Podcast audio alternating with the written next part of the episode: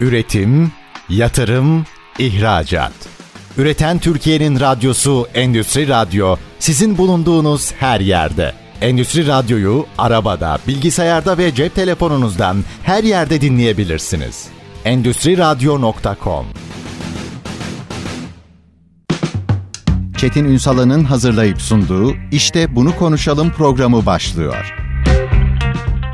İşte bunu konuşalımdan merhabalar Türkiye'nin gerçek gündeminde birlikteyiz efendim. Büyük bir dönüşümden geçiyoruz. Sanayi dönüşüyor, üretim dönüşüyor, metodoloji dönüşüyor, mühendislik dönüşüyor. Aslında acaba fabrikalarımızı nasıl kurgulamamız gerekiyor? İdeal fabrikaya nasıl adım adım gideceğiz? Bu konuyla ilgili başta küçük ve orta boy işletmeler olmak üzere herkesin aklı karışık. Çünkü herkes aslında bir şey anlatıyor. İşte anlatmak önemli, doğru bilgileri almak önemli ama sanıyorum sahada bazı şeyleri görebilmek son derece kıymetli. İşte tam bu aşamada model fabrika kavramı önemli hale geliyor. Şimdi biz Ankara'ya uzanacağız. Ankara Sanayi Odası'nın Yetkinlik ve Dijital Dönüşüm Merkezi'nin gerçek üretim ortamında hazırladığı eğitim programını da içeren ASO Model Fabrika'ya bakacağız. Bunlardan ne anlamalıyız, ne tip dersler çıkarmalıyız hepsine adım adım konuşacağız. Çünkü bugünkü konuğumuz ASO Model Fabrika Direktörü, Endüstri Yüksek Mühendisi Ufuk Kaya.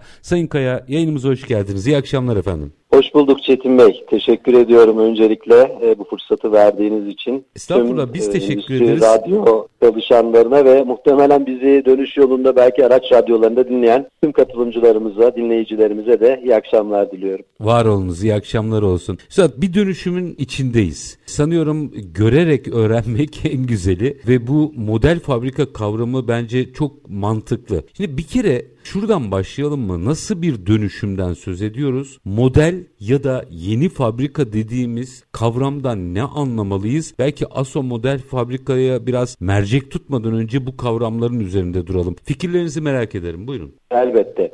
Şimdi dönüşüm ve değişim zaten vazgeçilmez biliyorsunuz. Yani değişmeyen tek şey değişimdir diye çok klasik klişe bir söz var. Bununla birlikte e, gelişen dünyanın, teknolojinin, rekabetin, özellikle yıkıcı rekabet ortamının acımasız koşulların hüküm sürdüğü bir ekonomik düzende, global düzende elbette ki değişime ayak uydurmak bir gereklilik, bir zorunluluk. Değişimle neyi kastediyoruz? Elbette sadece teknolojik altyapı değişimi değil aslında zihinsel ve yetkinlik değişiminden aslında bahsediyoruz. Model fabrikanın da aslında yapmak istediği şey aslında o nitel değişimlerin yanında nicel değişimleri de e, ortaya çıkarabilmek. Dolayısıyla rekabetçi olabilmek, maliyetleri düşürmek, yeni pazarlar bulmak, müşterilerimizi artırmak için bu değişime mutlaka ayak uydurmamız gerekiyor. Peki bu aşamada model fabrika bence çok kıymetli bir yapılanma olarak ortaya çıkıyor. Biraz o yapılanmadan bahsedebilir misiniz? Elbette. Model fabrikalar aslında dünyada farklı coğrafyalarda ki bunlara sıra dışı coğrafyalar diyebiliriz 2000'li yılların başından beri. Mesela Singapur'da, işte Kuzey Afrika'da, Fas'ta, Güney Amerika gibi hani Avrupa ülkelerini, Amerika'yı es geçiyorum kültür bağımsız ve sanayi olgunluğu bağımsız birçok farklı ülkede başarıya ulaşmış bir model. Şöyle özetleyebiliriz. Öğrenme tekniklerini yetişkin ve deneyimsel öğrenme tekniklerini kullandırtarak yani katılımcılara ilgili metotları sadece teorik olarak anlatmakla kalmayıp bunu gerçek bir üretim hattında ve hata yapma serbestliği olan bir üretim hattında katılımcılara bizzat uygulatarak bu yetkinliği aslında karşı tarafa geçiren merkezler. Burada elbette ki metotlar önemli ama işin özünde elbette ki insan var. Çünkü yalın üretim metodolojisi üzerinde bir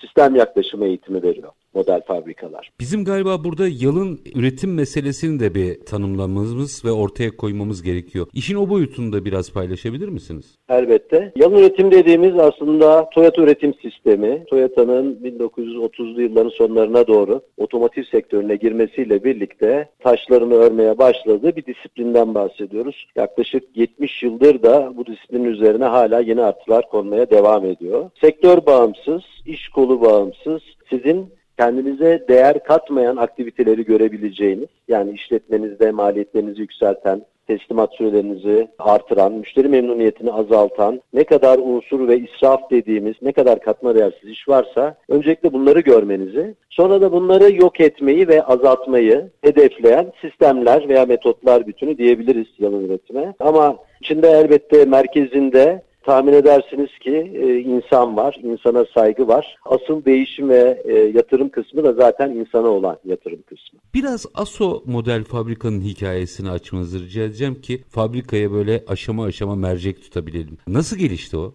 Elbette. Şimdi aslında bizim hikayemiz Sanayi Teknoloji Bakanlığımızın ve hükümetimizin 2015 yılında yayınladığı 10. Kalkınma Programı'yla başlıyor. Hı hı. 10. Kalkınma Programı'nın da ana teması üretimde verimliliği arttırmak. Böyle bir kaygıyla yola çıkılıyor. Yaklaşık 2,5 yıllık bir fizibilite süreci var bu şeyin, projenin. Ve bu fizibilitede firmalarımızla, sanayi işletmelerimizle, COBİ'lerimiz başta olmak üzere her ölçekten firmamızda birebir görüşmeler yapılıyor. Ve onlara verimlilik analizi yapıyor musunuz sorusu yöneltiliyor. Alınan cevaplar aslında herkesin tahmin edebileceği üzere. Çünkü her 10 firmadan e, Türkiye genelinde 3'ü verimlilik kaygısı içinde olduğunu söylüyor.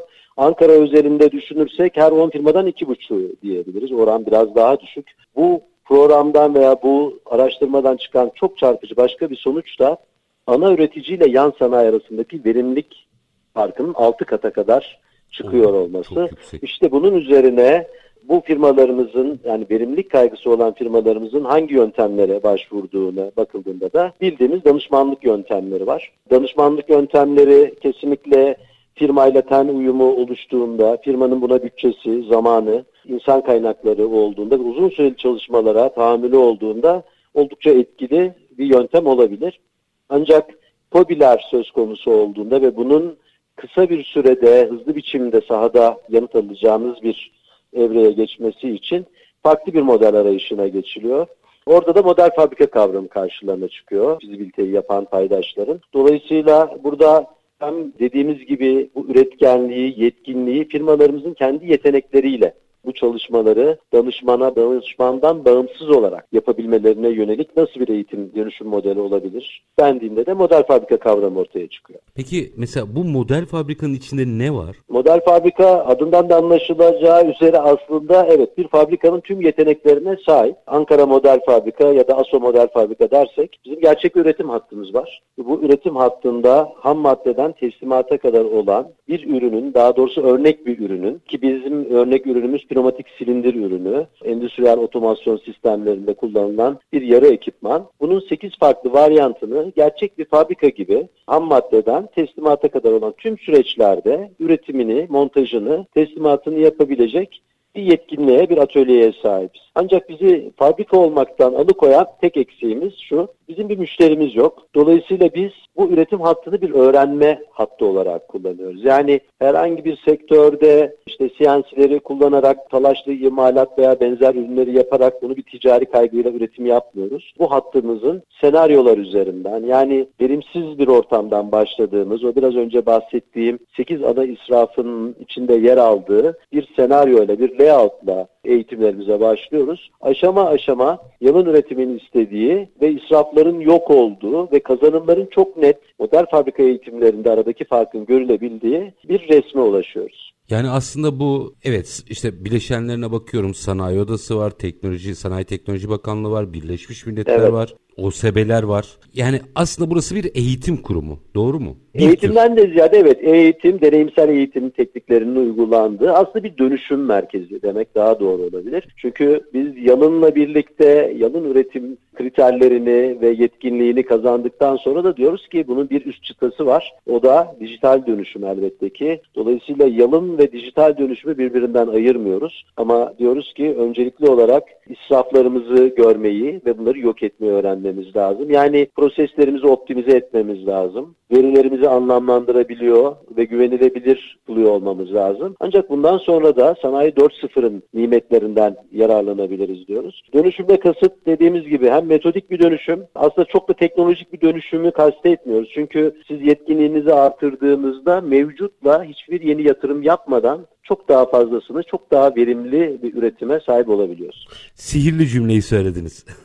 Şu anda herkes evet. bir durdu bence. Çünkü bu konular her gündeme geldiğinde işte yeni teknolojiler getirmeliyiz falan. Siz size uygun teknolojileri belki geliştirerek evet eklemeniz gerekiyorsa ekleyerek ama yeteneğinizi fabrikanızın yeteneğini arttırmanız gerekir vurgusunu yapıyorsunuz. Bu yeterince anlaşılıyor mu sizce? Şöyle aslında model fabrikayı tabii ilk başta ilk bakışta anlatmak çok da kolay değil değil. Hatta bugünkü programda da belki hani bir telefon bağlantısıyla ben elimden geldiğince aradaki farkı anlatmaya çalışacağım. Şöyle bir şey var. Şimdi firmalarımız için aslında üretim tecrübeleri ve her sektörde her firmamızın kendine has yetenekleri, kendi alanında çok ciddi bilgi ve birikimleri var. E bunu hiç yatsımıyoruz. Firmalarımızla yolumuz kesiştiğinde bize şunu soruyorlar. Diyorlar ki biz de çok özel bir sektörde özelmiş bir üretim yapıyoruz. Özel bir ürün yapımız var. Müşterilerimizin özel isteklerini yerine getiriyoruz. Siz böyle bir programda bize neyi öğreteceksiniz? Yani bizim bildiğimizi gelip bize tekrar mı söyleyeceksiniz yoksa her sektör konusunda bir uzmanlık bilginiz mi var diye merak ediyorlar. Model fabrika ekibinin veya yetenekleri elbette her sektörde bir uzmanlık alanına sahip değil. Yani biz firmalarımızın kendi bilgi ve tecrübelerine, iyi yaptıkları işlere zaten karışmıyoruz. Ama biz şunu çok iyi biliyoruz. Bir proseste kayıplar nelerdir ve o kayıplar bize nelere mal olur ve bunları nasıl önleyip yönetebiliriz?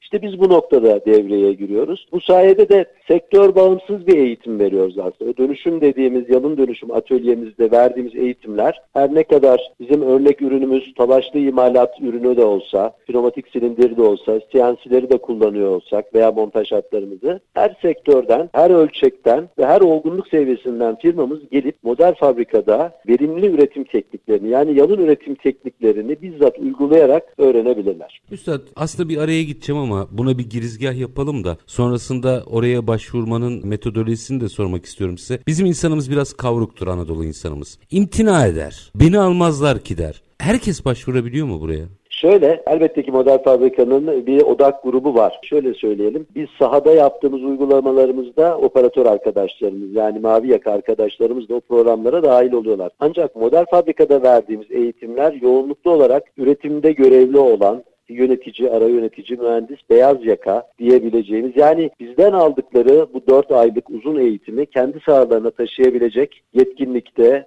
ekip idare edebilecek sorumlulukta veya yetkide olmalarını bekliyoruz. Bir mesleki eğitim değil dedik çünkü bu bir beceriye yönelik herhangi bir sektör veya iş koluna yönelik bir eğitim değil. Ancak sahaya e, gittiğimizde yani bu programın bir parçası olan öğren dönüş programlarımızın saha çalışmalarında orada o pilot alanda seçtiğimiz pilot alanda tekrar yaptığımız alanda oranın çalışanları ve onların özellikle önerileri, onların istekleri ve becerileri direkt projenin bir şey oluyor, bir parçası oluyor. Bununla ilgili merak ettiklerim var yine. Minik bir araya gideceğim. Aranın ardından orayı açmak istiyorum. Çünkü o dönüşümün nasıl olduğunu ve nasıl takip edildiğini de merak ediyorum. Ama minik bir ara verelim. Aranın ardından Aso Model Fabrika Direktörü Endüstri Yüksek Mühendisi Ufuk Kaya ile sohbetimiz devam edecek. Model fabrikaları konuşuyoruz. Kısa bir ara lütfen bizden ayrılmayın. Üretim, yatırım, ihracat. Üreten Türkiye'nin radyosu Endüstri Radyo sizin bulunduğunuz her yerde. Endüstri Radyo'yu arabada, bilgisayarda ve cep telefonunuzdan her yerde dinleyebilirsiniz. Endüstri Radyo.com Kısa bir aranın ardından işte bunu konuşalım demeye devam ediyoruz. Mercek altına aldığımız konu model fabrikalar. Konuğumuz ASO Model Fabrika Direktörü Endüstri Yüksek Mühendisi Ufuk Kaya. Şimdi Sayın Kaya bir hem pratik anlamda hem de eğitimsel düşünsel anlamda bir süreç yaşandığından bahsediyoruz. Sonrasında takibi nasıl yapılıyor? Yani o işler uygulamaya konulmuş mu, konulmamış mı, bakılıyor mu yoksa oraya gelenlerin kendi inisiyatifine mi bırakılıyor? Sistematiğin nasıl işlediğini de biraz anlatabilir misiniz? Elbette. Şimdi burada özellikle sağ sonuçlarını çok önemsediğimiz ve bunun sürdürülebilirlik kısmını takip ettiğimiz programlarımız var. E, buna da öğren dönüş programları diyoruz. Bu programlar e, yaklaşık 3,5-4 ay süren ve 4 ana dalgadan hatta sonuna sonuncu öğren dönüş programımızdan itibaren şu anda devam etmekte olan dijital dönüşüm dalgasını da ekledik. 5 ana dalgadan oluşan ve en az 4, en fazla 8 firmanın birlikte aynı programda yer alabildiği programlar. Bu programların her bir fazının ya da her bir dalgasının 3 e, gününü ortak katılımcı grubu yani firmalardan talep ettiğimiz proje liderleri belirli bir kontenjanı geçmeyecek şekilde e, onlarla bir ortak çalışma grubu oluşturup bu arkadaşlarımız her bir dalganın 3 gününü e, model fabrikadaki eğitimlerle geçiriyorlar. Yani teşhisle başlıyoruz yani mevcut durumun tespitiyle ilgili yalın üretim metotlarını hem teorik teorik hem de uygulamalı olarak model fabrikada sabahtan akşama kadar 3 tam gün birlikte işliyoruz. Sonra bir sonraki dalgaya kadar onlara 2 hafta boyunca kendi pilot sahalarında yapmaları gereken ödevleri ve metotları söylüyoruz. Ve bu arada eğitmen grubumuzla her firmamız eşleşmesini yapıyor ve koçumuz o iki haftalık süreçte de sahada onlara destek oluyor, ziyaret ediyor. Bir sonraki eğitim dalgasında e, arkadaşlarımız tekrar model fabrikaya görüyor ve bu sefer tasarımla ilgili eğitimlerini alıyorlar. Yani ben mevcut durumdan nereye gitmek istiyorum, hangi metriklerimi iyileştirmek istiyorum, e, bunun resmini hazırlıyorlar. Eğitimlerden hemen sonra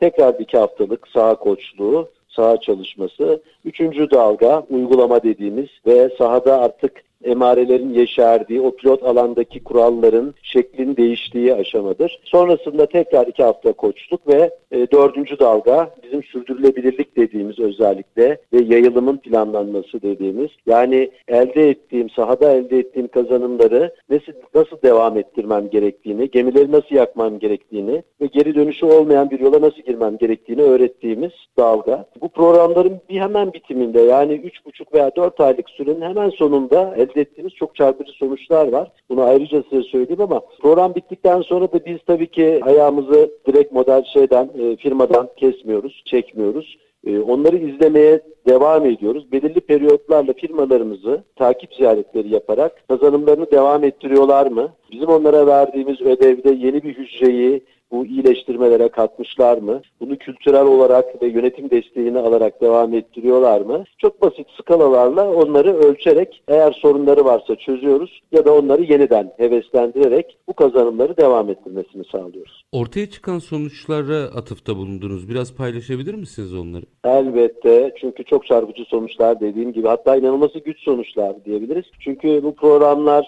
firma sahipleriyle de ilk başta konuştuğumuz üzere mevcutla daha iyi yapmanın programları. Yani yeni bir makine, teçhizat, altyapısı veya yatırımı istemiyoruz insan transferi istemiyoruz. Diyoruz ki bu programda mevcut insan kaynakların, mevcut altyapın, atölye şartların, mevcut müşterinle çalışacaksın. Aslında koşullar aynı, sadece üretime bakış açısını değiştireceksin. Hı hı ve bu sonuçları alacaksın diyoruz. Şimdi e, öyle çok metrik var ki aslında hangisinden başlasam bilmiyorum ama genelde bize şu soruluyordur. Deniyor ki işte ne kadar verimliliği artırdınız? E, bu sorunun cevabı çok zor diyor. Çünkü verimlilik çok e, muğlak bir kavram, Hı-hı. çok geniş bir kavram. Yani işin içine o kadar çok bileşen giriyor ki siz gittiğinizde bir fabrikada şu kadar verimliliği artırdım diyebilmeniz için onu bazı alt başlıklara, bileşenlere bölmeniz lazım. Biz şöyle tarif ediyoruz. Bu saha sonuçlarıyla birlikte %78'lere varan yani üst değerleri söyleyeceğim ben size en, en üst limitlerimizi. %78'lere varan alan kazanımları görüyoruz. Yani firma sahibimizin programa girmeden önce yeni bir depo kiralama isteği varken diyoruz ki aman diyoruz bu programı lütfen birlikte bir götürelim. Yeni bir depoya ihtiyacınız var mı? Programdan sonra tekrar konuşalım ki haklı çıkıyoruz. Bu alan kazanımları da aslında firmalarımızın alanı ne kadar verimsiz e, etkisiz, verimsiz kullandıklarını gösteriyor. Model değişim zamanları dediğimiz yani bir üründen farklı bir ürüne veya değişken müşteri taleplerine karşılık verebilmek için firmalarımızı maalesef hiç istemediğimiz ve arzu etmediğimiz halde yarı mamul veya mamul stoklarını yapmaya iten üretimine iten davranışlardan model değişimi hızlarımız %80'lere varan model değişim hızlarımız var. Bu ne demek? Müşterinin istediği farklı ürünleri küçük lotlarla çok daha hızlı biçimde üretip stok yapmadan ara teslimatlar yapabilme yeteneği demek. Bunun için stok yapmanıza gerek yok. Elbette ki ham maddede dışarıya bağımlıyız. Burada emniyet stoklarımız söz konusu. Burada da tabii ki stok devir hızlarının artması bizim için önemli olan. Başka bir kriter fazla mesaide azalma. Hatta bazı firmalarımızda vardiya ihtiyacını ortadan kaldırıyoruz. Yani düşünebiliyor musunuz? Orada süreç ve üretim zamanı veya müşteri isteklerini karşılama için yeteneklerinin yetişmediği bir ortamda firmanın yeni bir vardiya açmaya gittikleri bir ortamda biz vardiya ihtiyacının olmadığını onlara ispat ediyoruz. Ya da ikinci işçiliklerde %50'lere varan iyileştirmeler görüyoruz. Üretkenlikteki artışlarımız %200, %300'lere varıyor. Bakın burada rakamlar gitgide e, evet farkındayım e, inanılması zor. 5 kat kapasite artırdığımız firmalarımız var. Tabii bunu Ekstra yatırım yapmadan. tamamı için konuşmuyoruz. Hiçbir yatırım yapmadan, yeni makine teçhizat almadan, makine sayısını artırmadan, insan sayısını artırmadan mevcut yeteneklerimizle bahsediyoruz. Bu da çok karşımıza çıkıyor. İşte deniyor ki böyle bir hazır programda bizim işte yeni aldığımız bir makinemiz var. Bu makineyi de bu programda devreye alabilir miyiz? Bize diyoruz ki hayır bu program Nerede başladıysak orada bitireceğimiz bir program. Biz sonrasında size bir soru sormak istiyoruz diyoruz. Merak ediyorlar elbette. Programın sonuna geldiğimizde size ne soracağımızı tahmin edebiliyor musunuz diye soruyoruz. Kendileri yanıtı veriyorlar. Bu makineyi almaya gerek var mıydı? Çok Çünkü güzel. öyle bir kapasite artışı ve e, dediğim gibi öyle kayıplarımız var ki üretimde ve bunlar bize maalesef üretim dünyasında normal gelen anormallikler. Yani biz şunu söylüyoruz. Üretimdir diyoruz. Elbette ki taşımalar olacak. İşte makine ekipman bozulacak. işte makine bekleyecek. Başka bir üretime geçerken, başka bir modele geçerken setup zamanlarım elbette olacak. Operatör bu elbette iş yerinden ayrılacak. Yani üretimin dinamiklerinde bunları normal karşılıyoruz. Ama yalın üretim bunların bir anormallik olduğunu ve bunların peşinde koşarak bu sonuçların alınabileceğini ispat eden bir de bunu model fabrikanın yeteneklerini ve kendine araçlarını arkasına aldığınız zaman sonuca ulaştıran çok önemli bir sistematik. Sayın Kaya verdiğiniz oranlar birkaç sonuç çıkarıyor. Biraz üzerine konuşalım mı? Bunlardan birincisi bir kere neredeyse her birimde oranları verdiğinizde şunu anlıyorum ki biz bir performans sergilemek için çarpı iki para harcıyoruz veya zaman harcıyoruz. Ham madde harcıyoruz fark etmez. Neredeyse her fabrikanın içinde bir fabrika daha var boşa giden. Bravo. Bravo, bravo. Burası çok çok önemli. Ben bazen şu benzetmeyi yapıyorum gittiğimiz firmalarımızda. Özellikle atölye bazlı veya katlı üretim yapan biraz daha küçük orta büyüklükteki işletmelerimizin tabii o yılların verdiği o katlı üretim veya alanı kullanamamanın belki şeyiyle diyelim nasıl Alışkanlığıyla. Alışkanlığıyla veya yeni bir yere geçmenin hevesiyle bir fabrika ortamına geçerken çok geniş alanlarda fabrika temelleri atıyorlar. Diyorum 5 bin metrekare, 10 bin metrekare tek çatı altında fabrikalarımızı görüyoruz. İçeri girdiğimizde bu fabrikanın içinde aynı sizin dediğiniz gibi bu Rusların matruşkasına benzer fabrika içinde bir değil, iki değil, üç tane fabrikayı iç içe kurabileceğiniz geniş alanlar görüyorsunuz.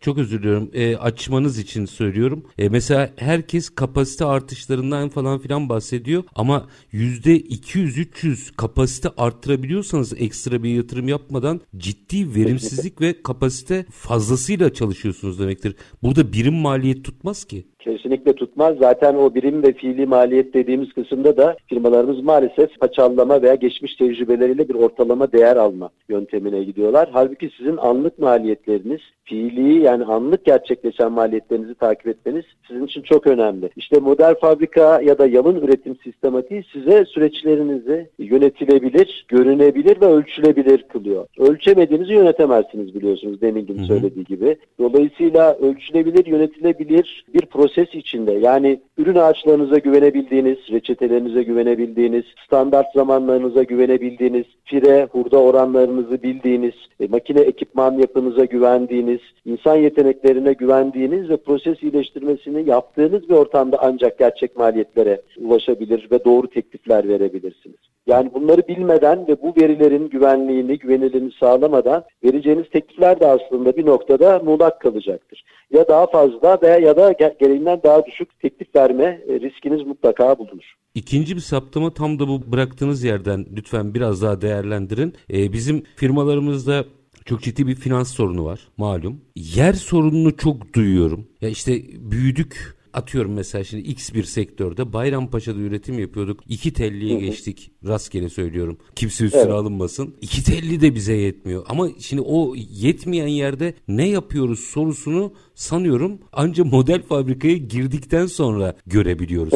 şimdi buna para yetmez ki. Çok haklısınız. Gerçekten zaten geniş alanlardan bahsetmiyoruz. Aslında biz çevik ve esnek bir üretimden bahsediyoruz. Yani esneklikle kastımız o biraz önce bahsettiğim hem değişen dünya koşulları, standartları ve değişen bilgine karşılık verebilmek hem de bu değişken müşteri taleplerine anlık yanıtlar verebilmek. Bunun için metrekareye veya çok fazla makineye veya çok fazla alana, çok fazla insana gerçekten ihtiyacınız yok. Burada önemli olan sizin kaynaklarınızı etkin kullanmanız. Yani kayıplarınızı azaltmanız. Bizim burada kazandığımız o edindiğimiz kazanımlar veya değerler aslında tamamen kayıpları önlemeye yönelik. Yoksa burada insanları, operatörleri, çalışanları hızlandırarak, onları robot muamelesi yaparak ya da makineyi, elbette makine hızları bir kayıp olarak değerlendirilir ama asıl asıl kayıplar ve makine makinelerimizin beklemeleri. Bir çay kahve molasında veya bir yemek molasında mesela CNC'lerin beklediğini, durdurulduğunu görüyoruz. Bu bile orada vardiyalı bir sistemde bu makinelerin neden sürekli çalışması gerektiğini, arıza yapmaması için neler yapılması gerektiğini, yani otonom bakım veya toplam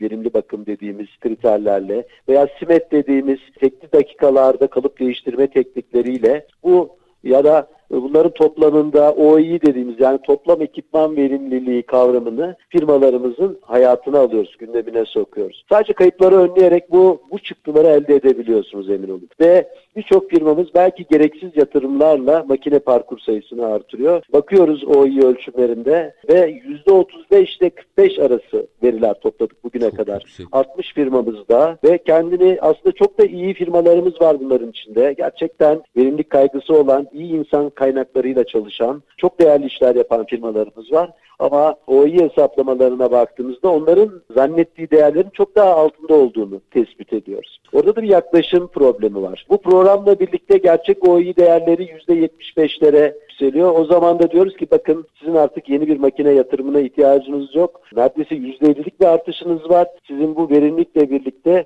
elbette ki çok daha yeni pazar, yeni müşteri ve yeni sipariş peşinde koşmanız gerekir. Çünkü verimliliği artırdığınız zaman e, beklemeleriniz de artar eğer bunu bir satışa ve bir yeni pazara çeviremiyorsanız. Buna ee, da dikkat etmek lazım. Burada açmak istediğim bir şey var ama öncesinde insan verimliliğini doğru anlıyor muyuz? Gördüğünüz tespit ne? Şimdi insan verimliliği konusunda da yetkinlik ve davranışlar var elbette ki. Hı hı. Biz şuradan yola çıkıyoruz. Şimdi bir işe en iyi çalışan bilir kesinlikle. Bunu bunun arkasındayız. Japon modelinde de aslında insana olan saygı derken insanın yetkinliklerinden ve yeteneklerinden faydalanma kültürü var. E bunu nasıl sağlayacaksınız? E önce o çalışana o güven köprüsünü kurmanız lazım. Bu güven köprüsünde de o kişinin bir değer e, o kişiye verdiğiniz değeri göstererek, onun çalışma koşullarını iyileştirerek, onun önerilerini dikkate alarak ve bir geri bildirimle bunu besleyerek bunu yapabilirsiniz. Elbette ki her öneri devreye alınmak zorunda değildir ama reddedilen bir öneride bile bunun neden reddedildiği veya neden hemen plana alınmadığının mutlaka geri bildirimi çalışanla konuşulmalıdır. Dolayısıyla çalışanların kendi önerileri ve problem çözüm aslında teknikleri ceplerinde. Biz bunu özellikle mavi yakadaki bir de pratik aklımızda yani en aslında üretimde çok da yetenekli bir halkız öyle söyleyelim. Böyle genlerimizden gelen pratik çözümlerimiz, şeylerimiz var. Burada sadece önemli olan dediğiniz gibi aslında o yetkinlikteki dönüşümü sağlayabilmek. Firmalarımızın çalışanlarından gerçek anlamda yararlanabilmek ki en büyük israf da budur diyoruz. Çalışanların yetkinliklerinden ve önerilerinden faydalanmak. Şimdi bu anlattıklarınız doğrultusunda yine açmak istediğim belki biraz herkes ya o kadar da değildir falan diyecektir ama açmak istediğim bir iki başlık var. İyi olsun diye uğraşıyoruz. Minik bir araya gidelim. Elbette. Aranın ardından e, bu meseleyi birazcık daha konuşalım. Çünkü bahsettiğiniz mesele bizim sanayinin içinde bir sanayi daha var ve boşa efor harcıyor gibi geliyor. Yatırımı yapmışız ama orada kendi kendine bekleyen gereksiz yatırımlar belki de bir fotoğrafla ortaya çıkıyor ve model fabrika aslında bu deşifreyi yapıyor. Bu açıdan bence çok kıymetli. Minik bir araya gidelim. Merak ettiğim de noktalar var açmanızı rica ettiğim. Aso Model Fabrika Direktörü Endüstri Yüksek Mühendisi Ufuk Kaya konuğumuz. Kısa bir ara aranın ardından işte bunu konuşalım diyeceğiz. Lütfen bizden ayrılmayın. Üretim, yatırım, ihracat. Üreten Türkiye'nin radyosu Endüstri Radyo sizin bulunduğunuz her yerde. Endüstri Radyo'yu arabada, bilgisayarda ve cep telefonunuzdan her yerde dinleyebilirsiniz. Endüstri Radyo.com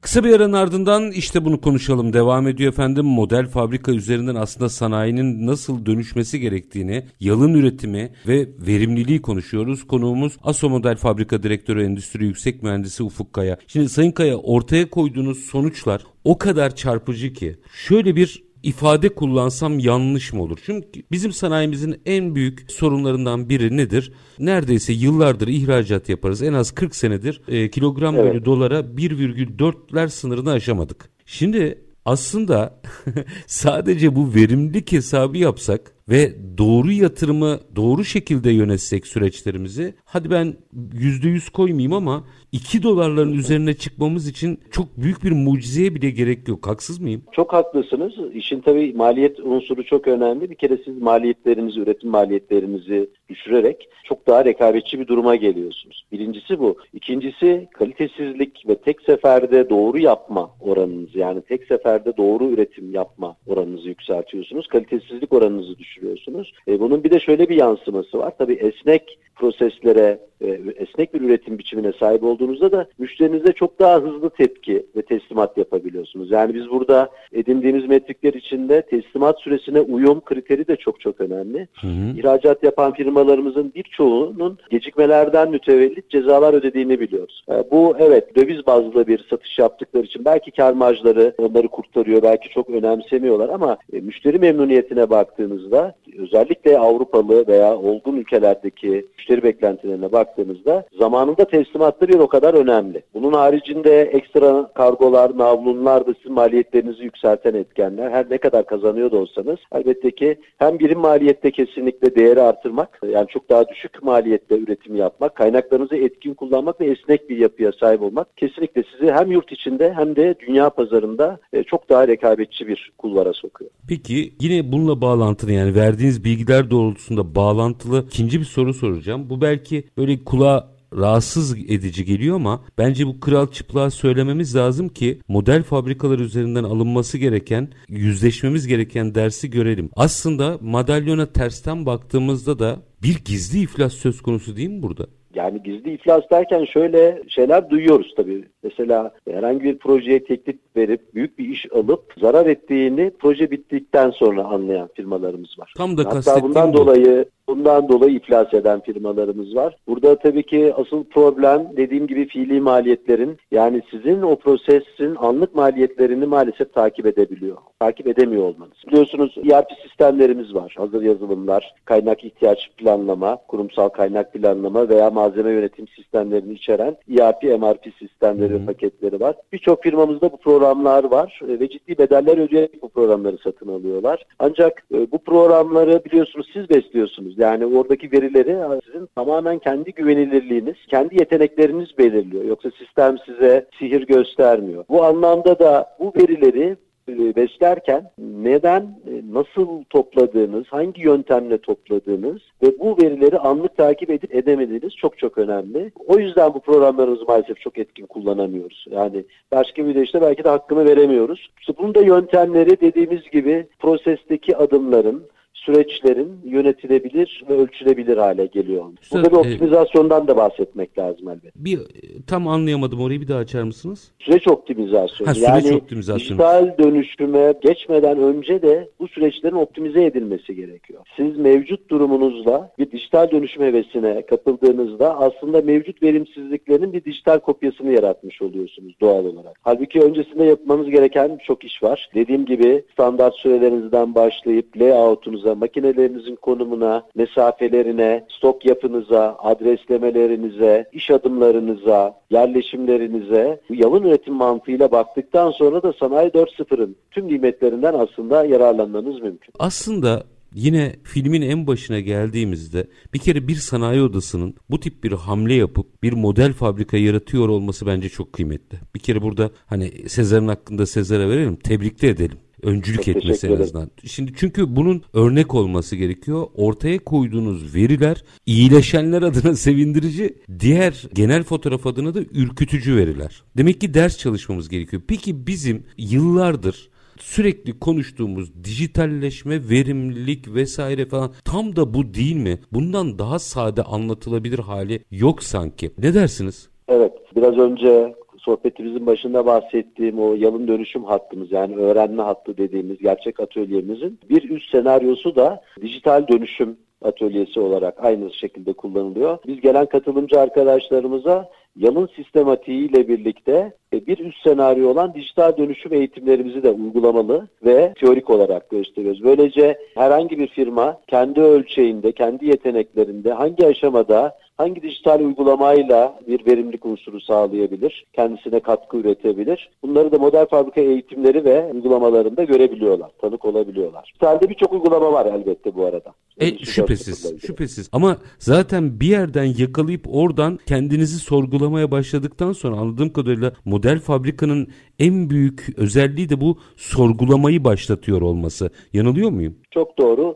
İşte bu zihinde dediğimiz değişimi, dönüşümü başlatıyoruz aslında. Ankara Sanayi Odası'nın gerçekten vizyoner bakışıyla bakanlığımızın bu projesine kendi gönüllülüğüyle evet demesi, aynı zamanda şu anda içinde bulunduğumuz, faaliyette bulunduğumuz birinci organize sanayi bölgemizin değerli katkıları aslında diğer model fabrikalarımızın da yolunu açan çok cesaret dolu, akıl dolu bir yaklaşım. O yüzden de paydaşlarımıza buradan tekrar teşekkürü borç biliyorum. Yani onların güveni ve bu işe e, inançları olmasaydı belki Türkiye'de şu anda diğer model fabrikalardan bahsediyor olmayacak. Firma ismi vermeden vaka paylaşabilir misiniz bize? Öncesi ve sonrası. Elbette bu öğren dönüş programlarımızda elde ettiğimiz biraz önce söylediğimiz sonuçlarda her sektörde her olgunluk seviyesinde sonuçlar alıyoruz. Özellikle orta büyüklükte işletmelerdeki kazanımlarımızda biraz önce söylediğim gibi 5 kata varan yani 5 kat kapasite artırdığımız firmamız var. Özellikle kaynaklı proses ağırlıklı çalışan, çok da yetenekli bir firmamız ama bakış açısını değiştirmek yani o işletme körlüğü diyebileceğimiz kendilerine normal gelen aslında yeteneklerinin potansiyellerinin olduğu bir ortamda sadece kuralı değiştirerek nasıl farklı bir çıktı alabileceğimizi bu tip firmalarımızda görüyoruz. Teslimat zamanlarında mesela teslimat sürelerinde %30 ile %50 arası kısalmalar görüyoruz firmalarımızda. Maliyet düşüşünden bahsedeyim. Lütfen. %18 4 aylık program sonrasında o pilot alanda üretilen lokomotif ürünlerin yani ciroya etkisi olan özellikle öyle bir alanı seçiyoruz zaten. O ürünlerin maliyetlerinde %18 düşüş sağladık. 4 ay içinde. Ki bunun zaten ilk iki ayı teşhis ve tasarım kısmı. Yani uygulamaya geçirdiğiniz ve aslında emarelerini topladığınız kısım son iki ay. iki aylık bir süreçte doğru bir tasarım ve kuralları değiştirerek oradaki ürün maliyetlerini %18 geri çekebilir. Bu nasıl bir avantaj yaratıyor düşünebiliyor musunuz? Yani bir teklif vereceksiniz bir ihalede. %18 eğer tek tabanca ve kendinize çok güveniyorsanız %18 daha fazla kar edebilirsiniz. Veya rakiplerinizden belki %18 daha düşük bir teklif verebilir. İş Lütfen. aldınız. Bakın iş evet. aldınız. Bahsettiğiniz şey evet. belki bu zor ortamda doğru bir fiyatlandırma ve üretim metodolojisiyle tabii iş alabildiniz. Bu kadar büyük bir hani fırsat belki de şeyin fabrikanın içinde. Finansman Kesinlikle. fabrikanın içinde. Yer ihtiyacı fabrikanın içinde. Her şey fabrikanın içinde anladığım kadarıyla. Kesinlikle bakın en büyük israflardan bir tanesi stok. Yani stok üretimi, stoğa üretim dediğimiz. Yani bu da nereden kaynaklanıyor? E, benim ben çalışanımın ücretini veriyorum. E, malzemem var, zamanım var, makinem var. E, sipariş yoksa boş mu duracağım? Ya da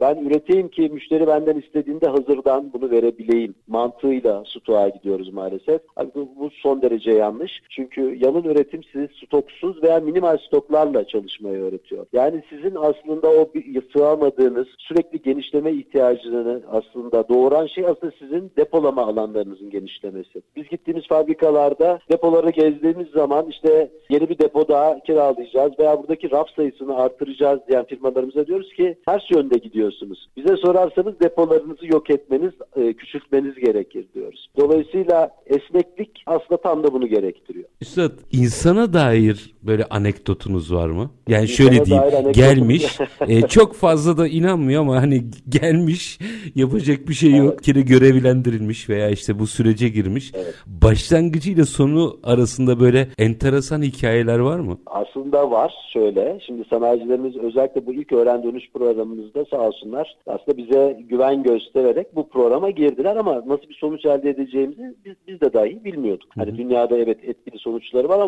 Türkiye'de ilk kez uygulanıyor. Biz kendimizden eminiz ama model fabrikayla sahada nasıl bir yansıması olacak? Ee, inanın biz de bilmiyorduk. Tabii ön görüşmeler yaptık firma sahiplerimizle. Çok değerli bir sanayici büyüğümüz bu programa girmek istediğini söyledi. Sonra tam programın arifesinde dedik ya ben bu programa girmesem bir sonrakine girsem olur mu dedi. Ne oldu dedik yani bir şey mi değişti herhangi bir kusurumuz mu oldu? Yok dedi ben bir depo kiralamayı düşünüyorum. Bu taşınmayı yapayım ondan sonra Çok biz iyi. bu programa girelim. Hayır dedik aman dedik ne olursunuz. Bakın bu dört ay daha sabredin. Bugüne kadar sabretmişsiniz. Bu programdan sonra depoya ihtiyacınız olup olmadığını tekrar birlikte konuşalım. 4 aylık süreç sonrasında yaklaşık %60'lık bir alan kazanımıyla o fabrikamıza 4-8 metrekare alanı tekrar hediye etti. Aslında kendi sahip oldukları ama farkında olmadıkları bir alanı onlara tekrar hediye ettik. Bu sayede böyle bir ihtiyaçları olmadığını gördüler. Ama daha ilginci Sayın Bakanımız Mustafa Varank Bey bu ilk sonuçları bizden aldığında danışmanlar aracılığıyla tekrar bize ulaştı. Dedi ki yani bu sonuçlar doğru mu? Yani Şaşırıyor değil mi? Çünkü çok inanılmaz ben bunu sonuçlar. edeceğim ve bunu bunu anlatacağım. Yani emin misiniz bu sonuçlardan? Eminiz dedik. Gerçekten eminiz. Ama Sayın Bakanımız ne olmadı? Dedi ki ben bu programa giren sanayicilerimizle birebir görüşeceğim. Ve onlara bir gece önceden özel kalemlerinden ulaşarak onları Ankara Sanayi Odası'nın bir meclis toplantısına davet etti sanayicilerimizi.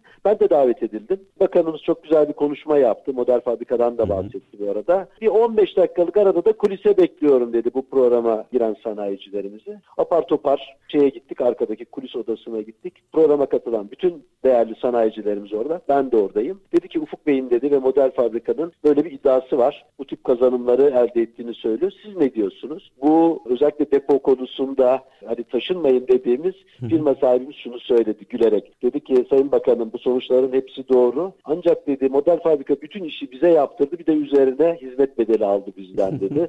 evet dedik. Doğrudur. Çünkü model fabrika balık tutmayı öğreten bir merkez. Yani biz aslında işi gerçekten katılımcı liderlere yaptırıyoruz. Bütün işi onlara yaptırıyoruz. Doğrudur. Bir danışman rolünde değiliz. Biraz daha geri plandayız. Onların bu işi yapmalarını ve bizden sonra da bu işi yapabilmelerini sağlamak istiyoruz. En kıymetlisi o yüzden de de o. konseptimiz bu. Evet. Üstad doyamadım daha da çok kadar enteresan bir yolculuk ve ortaya çıkan veriler tablosuyla aslında paylaşımlarda bulunuyorsunuz ki doyamadım ama e, süren bitti. Son bir mesaj alayım öyle veda edeyim size. Peki tekrar teşekkür ediyorum. Son mesaj olarak Sincan 1. Organize Sanayi Bölgesi'nde Asosem yerleşkesi içindeyiz. Ayrıca yarın başlayacak olan Verimlilik ve Teknoloji Fuarı'na ASO Kongrezyum'da Ankara'da. Fuarda da katılımcıyız. A11 nolu standdayız. Ankaralı dinleyicilerimizi, sanayicilerimizi bu fuara katılmak isteyen herkesi standımıza bekleriz. 11. Öğren Dönüş programımızı da başlattık. Bir programı da Mart ortasında başlatacağız. İlgili herkes model fabrikamıza gelip